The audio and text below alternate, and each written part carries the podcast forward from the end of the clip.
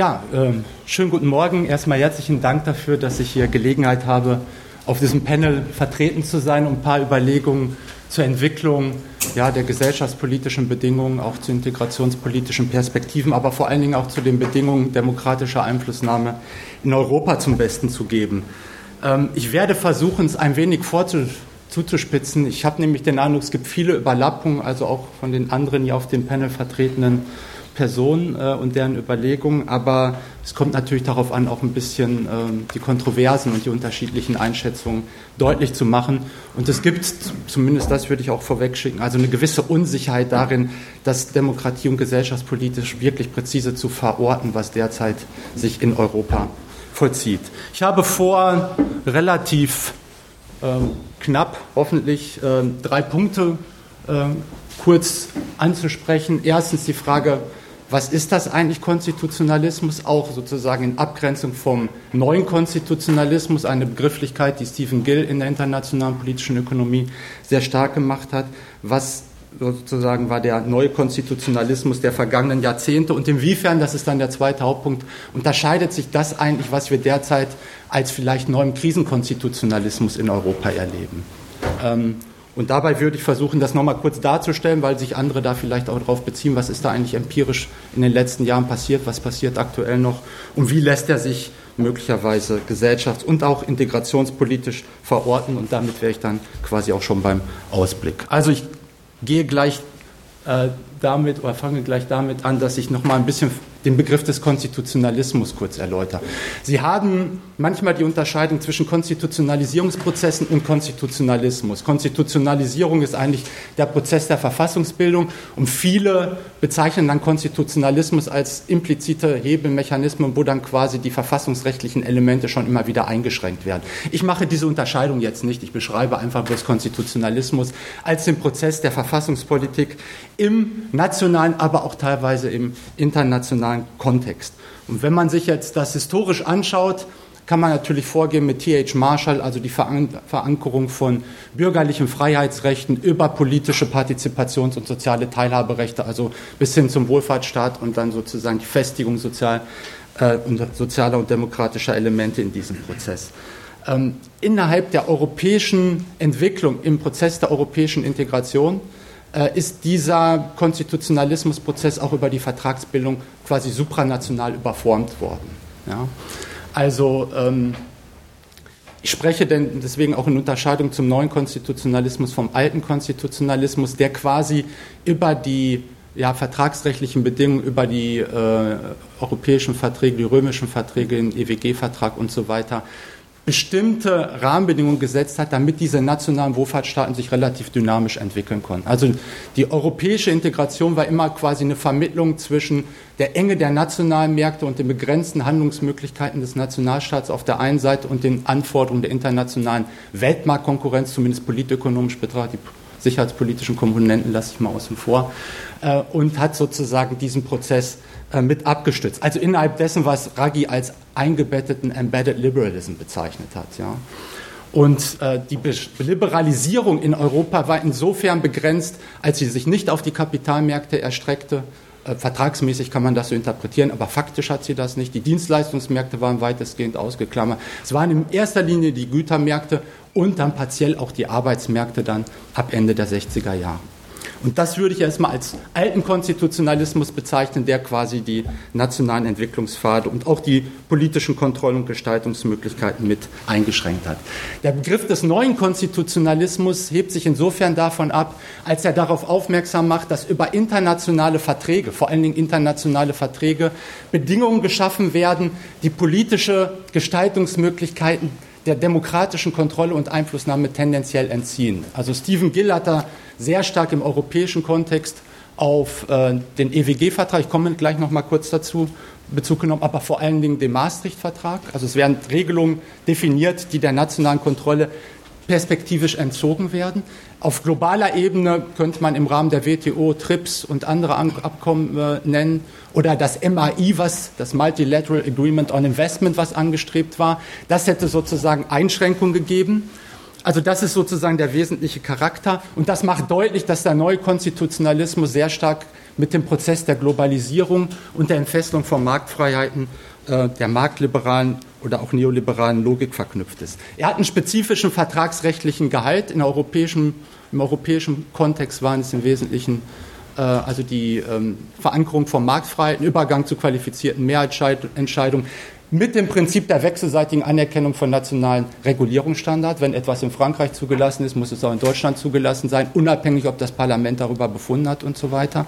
Das ist sozusagen eine gewisse Supranationalisierung vertragsrechtlich und damit korrespondiert etwas, was Thomas Hüglin mal als ein System autonomisierter Staatstätigkeit bezeichnet hat, was sich sozusagen im europäischen Raum herausbildet, dass man eben Entscheidungskompetenzen auf die Kommission in Kooperation mit dem Rat und dem Parlament äh, überträgt und darüber hinaus sozusagen eine Kumulation informeller Herrschaft, das könnte vielleicht nachher relevant werden, äh, verknüpft oder herausbildet, wo eben Verträge, äh, ähm, Assoziationen, andere Verbände, NGOs, Lobbyingorganisationen sehr stark den Charakter der Politik mitgestalten. Ich würde jetzt sagen, vom Charakter her war dieser neue Konstitutionalismus sehr stark eben auch mit den Prozess der Globalisierung verknüpft. Er war quasi ein funktionales Äquivalent zur Transnationalisierung auch von transnationalen Konzernen. Er hat die Politik, das war die Logik, die müssten sich, die verantwortungslos ist, die dazu neigt, zu viele Zugeständnisse an die Bevölkerung, an die Wahlbevölkerung zu machen, die selbst zu disziplinieren. Äh, und äh, er sollte vor allen Dingen die Effizienz fördern, indem jetzt Markt und Wettbewerb entfesselt werden. Das war die Rechtfertigungslogik, die damit verknüpft war. Meines Erachtens gibt es jetzt einige Kontinuitäten, aber auch doch beträchtliche Unterschiede, was den europäischen Krisenkonstitutionalismus betrifft. Und wenn man sich jetzt die letzten Jahre ab 2008 bis heute anschaut, dann lassen sich im Wesentlichen zwei Phasen und drei Handlungsfelder unterscheiden. Die zwei Phasen, die sich unterscheiden lassen, ist erstens äh, das Krisenmanagement unmittelbar auf die Weltwirtschafts- und Finanzkrise. Äh, da konnte man beobachten, dass eben über Stabilisierungsmaßnahmen agiert wurde. Und jetzt die zweite Phase ist quasi die Reaktion auf die Staatsschulden und Eurokrise, wo sich das Krisenmanagement nochmal in einem anderen Handlungsfeld ähm, artikuliert. Das erste, die habe ich noch oder die? Mhm. Okay. Ähm, die erste, äh, das erste Handlungsfeld ist quasi im Rahmen der Weltfinanzkrise gewesen, ein Krisenmanagement zur Stabilisierung der Weltwirtschaft. Also Sie erinnern sich vielleicht noch, es gab viele Bankenrettungsaktionen. Es gab einen Schirm, der dann aufgesetzt wurde in vielen Ländern. In Deutschland hieß der Sofin. Es wurden ähm, äh, Konjunkturprogramme lanciert, ein Wort, äh, was lange Zeit verpönt war. Ja, also es wurde sozusagen sehr pragmatisch agiert und das galt nicht zuletzt auch für die Europäische Zentralbank. Die, ich meine, dass jetzt äh, die deutschen Repräsentanten äh, da zurückgetreten sind, äh, das hat auch damit zu tun, dass die Praxis der EZB doch sehr stark vom ordoliberalen äh, deutschen Vorstellungen punktuell zumindest abwich. Also eine eher pragmatische Politik der Liquiditätssicherung, wo dann immer also viel Geld auch in die Märkte gepumpt wurde, um die Kreditversorgung sicherzustellen. Parallel dazu wurde ein Diskurs begonnen über die Re-Regulierung der Finanzmärkte. Ähm, die Ergebnisse sind eher bescheiden, manche sagen auch bloß symbolisch in vielen Punkten, aber das sozusagen war dann die re-regulative Politik, also mehr Staatsinterventionismus wäre das erste Feld. Das zweite Feld wäre eine stärkere Re-Regulierung, um die Entfesselung der Finanzmärkte in den Griff zu bekommen. Und da gab es sozusagen so ein Ping-Pong-Spiel, ein Zusammenspiel zwischen der G20 und den Überlegungen auf europäischer Ebene. Und das dritte Feld, was jetzt in den letzten ein, zwei Jahren sehr stark in den Vordergrund gerückt ist, hat zu tun damit, dass die Krise sich verschoben hat, verlagert hat hin zu einer Staatsschulden- und Eurokrise. Sie ist dabei auch natürlich auch konstruiert worden. Man kann eben darüber streiten, wie manifest diese Krise eigentlich ist. Aber es dieser Übergang ist verknüpft mit der Reetablierung einer europäischen Austeritätsagenda. Ja. Und es wurden zwar auch Fonds aufgesetzt und der ESM ist ja jetzt die letzten Tage nochmal aufgestockt worden. Ähm, und es wurde dann aber gleichzeitig gesagt, diese, äh, diese Gelder, die da vergeben werden, sind konditioniert und werden sozusagen von der Troika, das heißt der EZB, dem IWF und äh, der Europäischen Zentralbank sozusagen streng überwacht. Darüber hinaus gab es dann eine Reihe von Reformen auf europäischer Ebene. Es wurde ein europäisches Semester eingeführt. sagt er immer, die fangen jetzt nicht an zu studieren, aber sie ziehen sozusagen ein Halbjahr vor, wo dann quasi vor den nationalen Haushaltsplänen im europäischen Kontext unter Einflussnahme der Kommission und der Ratsmitglieder darüber debattiert wird, welche nationalen, ähm, äh, welche nationalen Haushaltspläne letztlich von den Parlamenten verabschiedet werden dürfen. Es wurde ein Sixpack äh, lanciert. Sixpack, auch da kann man dann wieder fragen, Frustsaufen oder aber Fitnessstudio oder was ist damit verknüpft. Ja? Also dieses Sixpack, sechs Richtlinien über den Stabilitätspakt, der sozusagen nochmal gestrafft wurde, aber wo auch ansatzweise mit angesprochen wurde, ohne praktische unmittelbare Konsequenzen, dass auch die Leistungsbilanzdefizite adressiert werden im europäischen Raum. Es wurde ein Pakt für Wettbewerbsfähigkeit, das war dann, Sarkozy wollte die Wirtschaftsregierung, Merkel sagte, äh, dann machen wir doch einen Pakt für Wettbewerbsfähigkeit, äh, nee, Pakt für Wettbewerbsfähigkeit und rausgekommen ist, ich glaube, ich habe es jetzt falsch aufgeschrieben, der Pakt heißt irgendwie anders, aber es ist der Euro-Plus-Pakt, ja. Ähm, und perspektivisch steht die Fiskalunion auf der Agenda, wobei Fiskalunion eher nach also bei Fiskalpolitik würde ich eher sagen, das ist normalerweise Steuerpolitik, ja. Aber das ist nicht das Wesentliche, es ist die Ausgabenpolitik, die da nochmal straffer gezurrt werden soll, quasi in Fortsetzung des Sixpacks. Also das ist sozusagen das, was empirisch im Wesentlichen passiert ist. Ähm, und wenn man das jetzt versucht, nochmal sich klarzumachen, was bedeutet das vom Charakter her, dann würde ich sagen, einerseits haben wir weitere Vergemeinschaftungsschritte. Wir haben eine relativ pragmatische Politik, mehrere auch politische Steuerungs- und Kontrolloptionen, die damit verknüpft sind. Es gibt neuere Steuerungsinstrumente und Ressourcen, die man mobilisieren konnte. Und es ist am Horizont auch die Perspektive einer europäischen Wirtschaftsregierung. Also mehr Vergemeinschaftung, aber in einem sehr stark ja, autoritären Sinne und auch mit einer sehr starken austeritätspolitischen Aufgabe verknüpft. Und das macht sozusagen das zweite Element, das andererseits aus, dass eben der Primat der marktliberalen Disziplinierung nochmal verstärkt wurde. Darin reflektieren sich die Gläubigerinteressen sehr stark. Wenn Sie sich anschauen, wer die Politik im Wesentlichen befürwortet, sind es die Überschussländer, sind es die Länder, wo die Banken und damit die Sparer sozusagen äh, ihre Politik versuchen in Europa äh, durchzusetzen. Ähm, es gibt eine massive Austeritätsagenda, auch ohne dass diese Reformschritte, die ich gerade äh, aufgezählt habe, schon praktisch implementiert sind. Kann man sehen, dass die Regierung von sich aus überall Sparprogramme aufgelegt haben, die beträchtlich vom Volumen her sind, ähm, teilweise über 1, 2, 3, 4 Prozent des Bruttoinlandsproduktes pro Jahr gehen. Also wenn man sich jetzt Griechenland anschaut, ich glaube, die sind bei 8 oder 9, also die, das ist schon sehr, sehr manifest. Ähm, und damit verknüpft auch eine Verschärfung sozialer Ausgrenzungsprozesse und Probleme. Sie haben eine massive soziale Krise, jetzt nicht in Deutschland. Also wenn man sich das in Deutschland anschaut, dann sieht das sich, stellt sich das sehr moderat dar. Aber Spanien, Arbeitslosigkeit 23 Prozent hatte ich jetzt gelesen. Griechenland, ich weiß gar nicht, 15 Prozent schätze ich mal, vielleicht sind 20 oder mehr. Äh, Portugal, äh, Italien, also gerade die südeuropäischen Länder. In Osteuropa ist es teilweise auch relativ beträchtlich.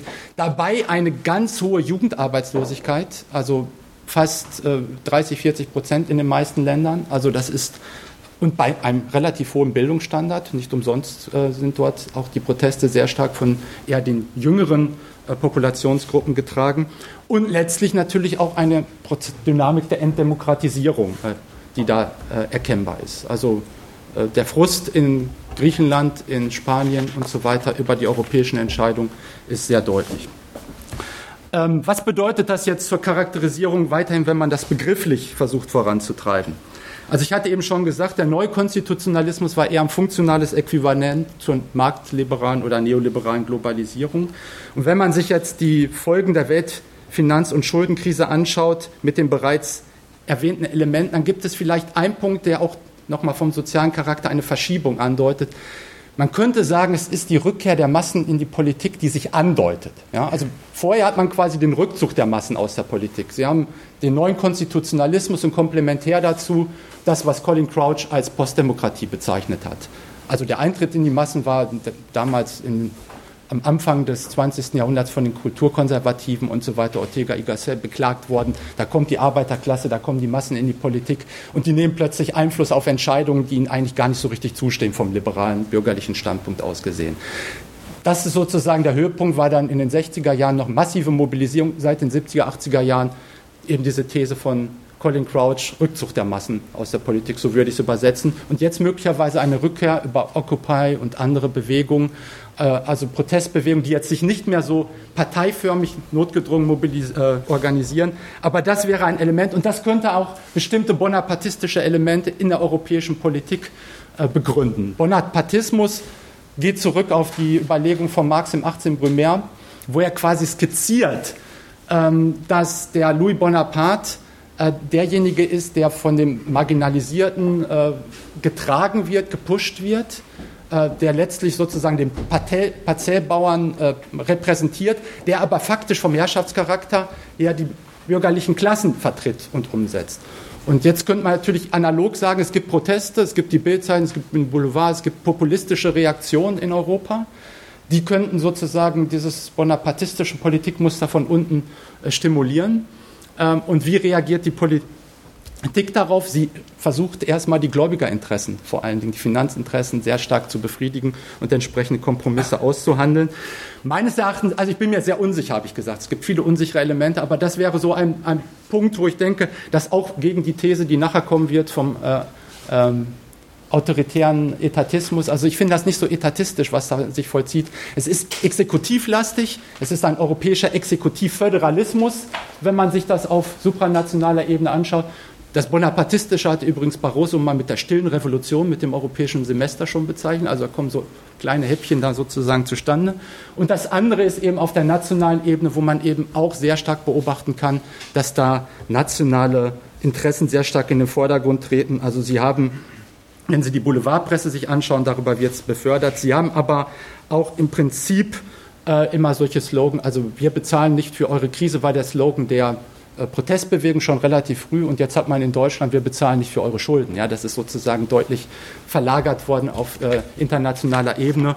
Und das macht dann sozusagen auch deutlich, dass, äh, äh, wenn man sich den Verlauf der Krise anschaut, haben wir nicht bloß demokratiepolitische Probleme, sondern das überträgt sich möglicherweise langfristig oder mittelfristig vielleicht schon auch in integrationspolitische Probleme dahingehend, also dass die zwischenstaatlichen Konflikte dann doch stärker sich artikulieren, gerade in dem Maße, wie populistisch-nationalistische Diskurse vor dem Hintergrund sozialer Problemerscheinungen in den Vordergrund treten.